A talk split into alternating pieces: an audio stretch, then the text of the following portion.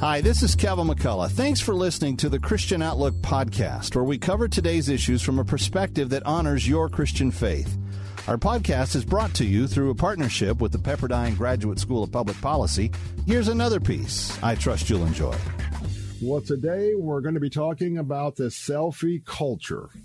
Now, as soon as I looked at this topic, I sort of mentioned to myself, well, we're going to talk about the satanic selfie culture uh, because uh, we know that Satan is just uh, on a rampage here in America, deceiving many.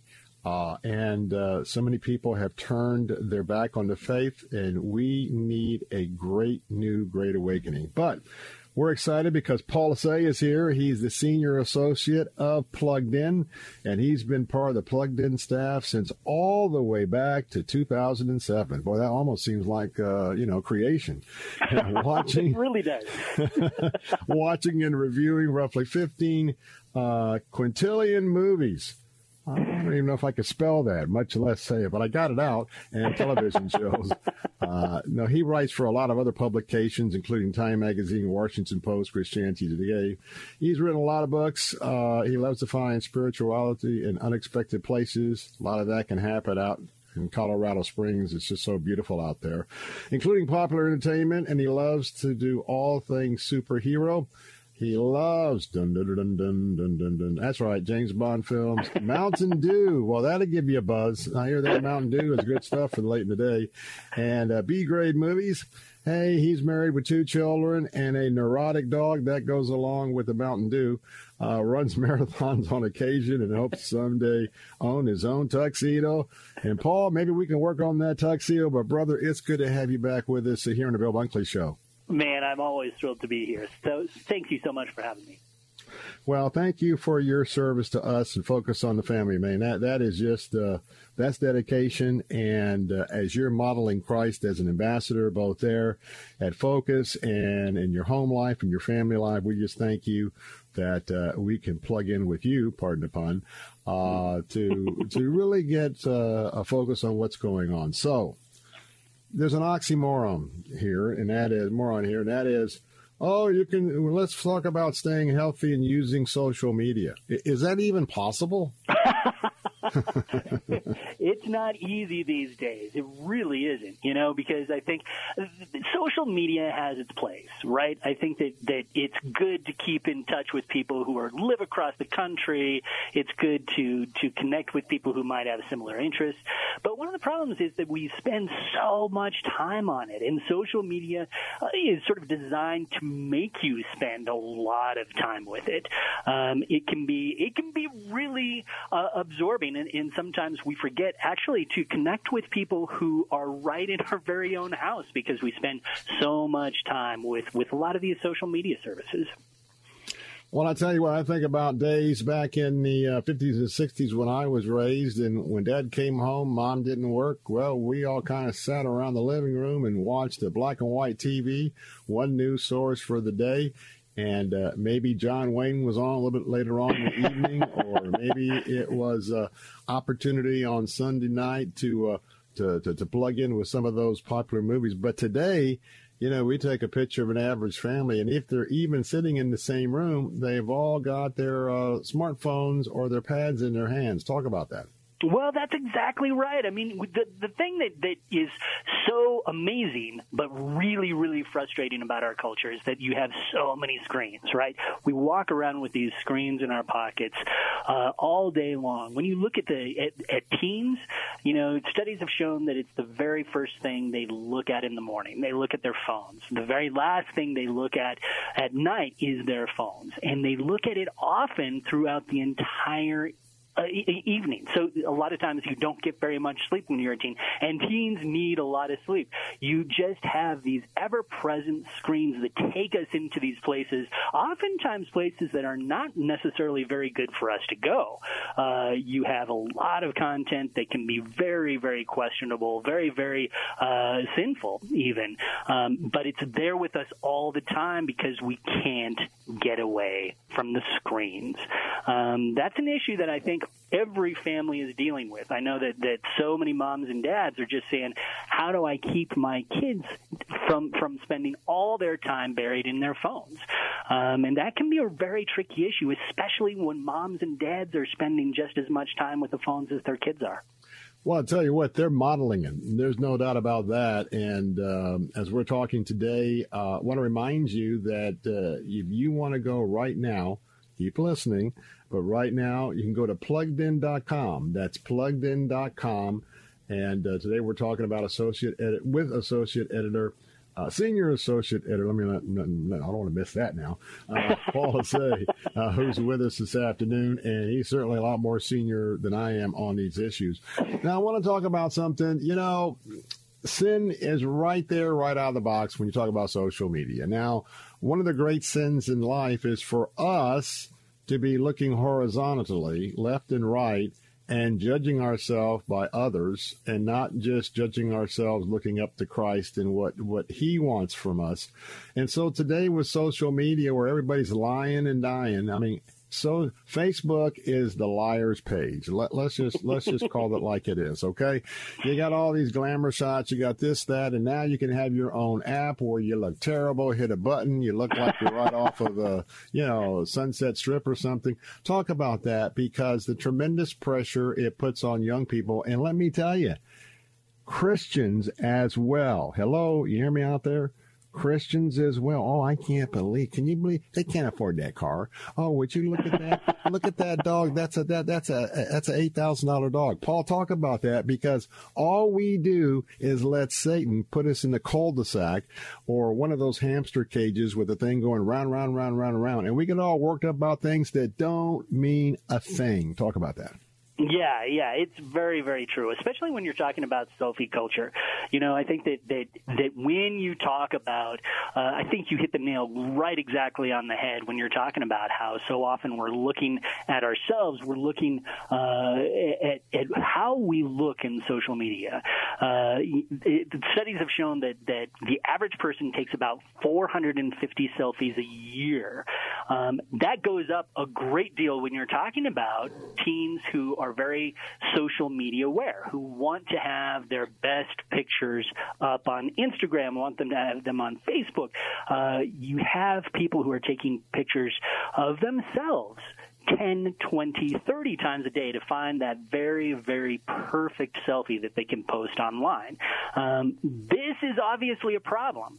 Um, just talking spiritually, when we are we are asked as as, as Christians, as believers, to really look outward, uh, to look at people outside ourselves, um, to to bring help to a hurting world, to reach out to people who need us, to love the people around us really well. Um, selfie culture, there's nothing, again, there's nothing inherently wrong with selfies, but when you take a lot of them, it immediately causes you to look at yourself it causes you, by definition, to uh, have all your attention focused in on yourself. Um, and studies have shown that, that oftentimes when we focus so much on ourselves, especially with our cameras, uh, it can lead to some really serious health problems. Um, those selfies that you take, because you're taking them to find that perfect shot, you're naturally looking for those imperfections in you. You're looking for what does this shot make my nose look like? What does this mm. shot make my, my skin look like? You pick at yourself and you find those in, in imperfections that, that probably no one else ever sees. Uh, and it leads to um, anxiety. It can lead to self-esteem problems. It can even lead to depression. Um, and, and taking a lot of selfies additionally can become some scientists say an actual addiction. Well, you know what, parents? If you want your kids to run for narcissist of the world, you just let them taking all the take all those selfies. You just let them answering all a little sideline here, all those challenges on TikTok. We're talking about I like to call it the satanic selfie culture, where it's all me, me, me. Look, look, look. Take my picture. Take my picture. Now, you know, um, let's be honest. Uh, the selfie culture has been with us long before we had cell phones. Because you know the people that are looking in the mirror like every 15 minutes and prepping every 15 minutes. So the selfie look has been out there, but now it's magnified with the selfies. Now the other thing that happens, Paul, is with selfies, we get so much into the selfies and the comparison. We can spend hours doing that And let me just tell you, when I was a, a young lad, we lived on about a half an acre, and uh, boy, we had a river nearby, we had a lake nearby, we had all sorts of things that we could do. And so I was outside with the guys. I mean, we used to play combat. And I know today you're teaching your kids to be absolutely terrorists, but no, I remember something called combat, and Vic Morrow was the was the sergeant. He was a hero. So we relived all those heroes. So even one day, you know, I had boundaries. You can't go here, here, and here. Don't ride your bike. And, and so, Paul, I had one day where I went beyond the boundary. I went into a lake, uh, fell into a lake, and I didn't realize it wasn't a lake with a bank. It was a borrow pit. Oh, and was, no. And, and, and, it dropped off to 12 feet. And I really didn't know how to swim yet. I almost died. And, God, God saved the dog paddle and, and I was able to pull myself out. But I say all of that, I look back at my life, it was an adventure. I got to yeah. pull teeth to get my 16 year old and, uh, and even the last few years to go do something out in the yard and go do something. Talk about that because the quality of life for kids today is not what it was in the years that I grew up. I think that's absolutely true. You know, I think that, that one of the things that, that happens with our culture today, uh, that, that, that again, researchers have, have found to be true, is that we tend to live a lot of our lives behind our phones, right? We are entertained by our phones. We are entertained by our screens. Uh, it becomes a huge problem. And even when we're out doing something, sometimes our screens jump up and, and sort of take the place of, of really experiencing the the the the, whatever we're doing, uh, and that can be an issue. You know, you've seen the the concerts where everybody's holding up their phones. You see the football games where where people are watching the game on their screens, even oh, yeah. as they're in the in the stadium. Oh, and so we are taken away from the life that I I think God wants us to live, the full joy and and and pleasure of life, this gift that we've been given. So, Paul, say talk about the fact. Let, us look at Satan.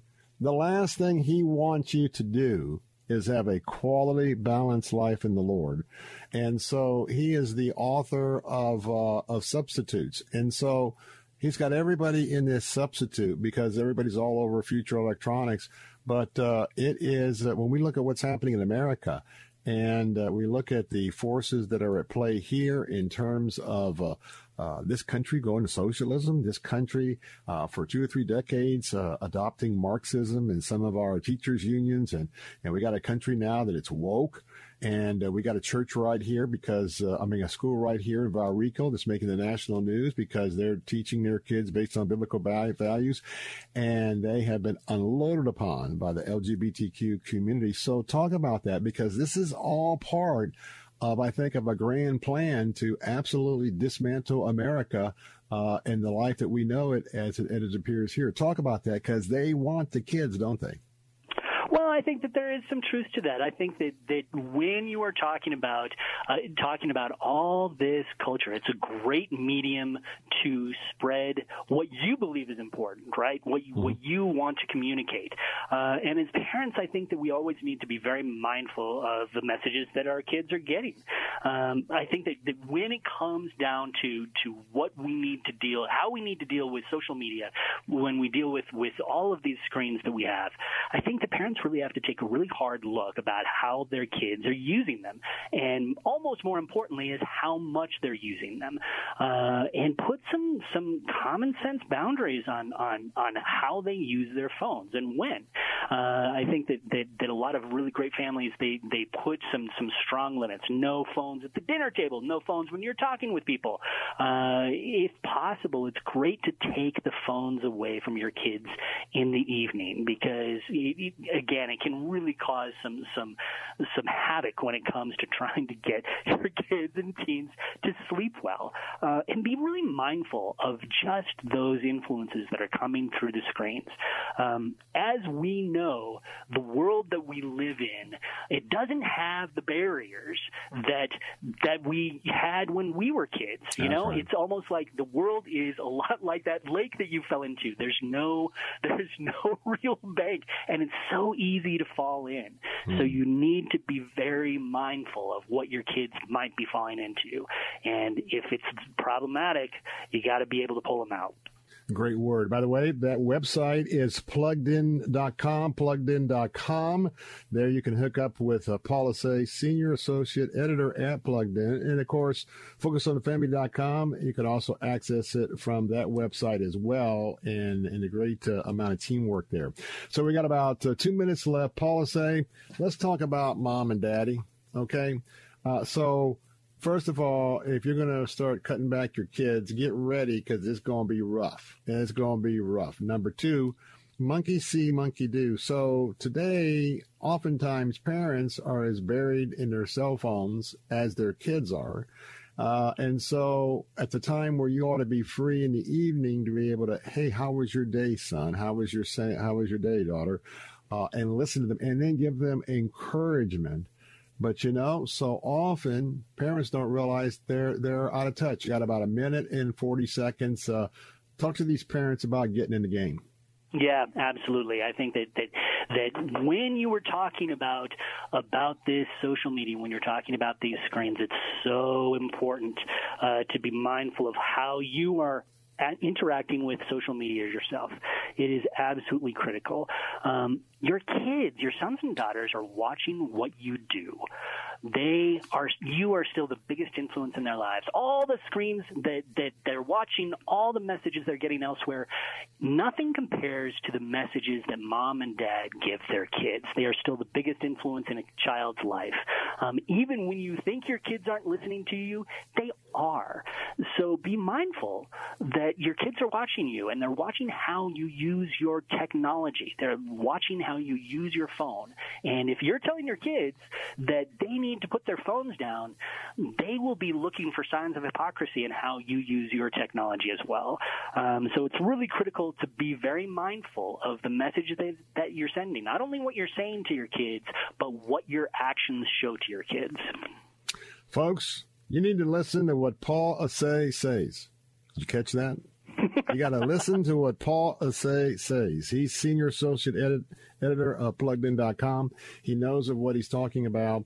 To find out more about this and other issues at focusonthefamily.com, I highly recommend you visit those sites. And by the way, chip in when you can.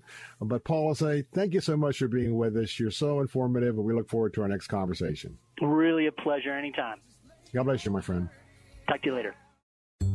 Thanks for listening to Christian Outlook. Our program is coming to you today in partnership with the Pepperdine Graduate School of Public Policy. It's America's most unique graduate leadership programs offered on Pepperdine's breathtaking campus in Malibu, California. Learn more at publicpolicy.pepperdine.edu. If you enjoy our podcast, take a moment and tell a friend to subscribe today.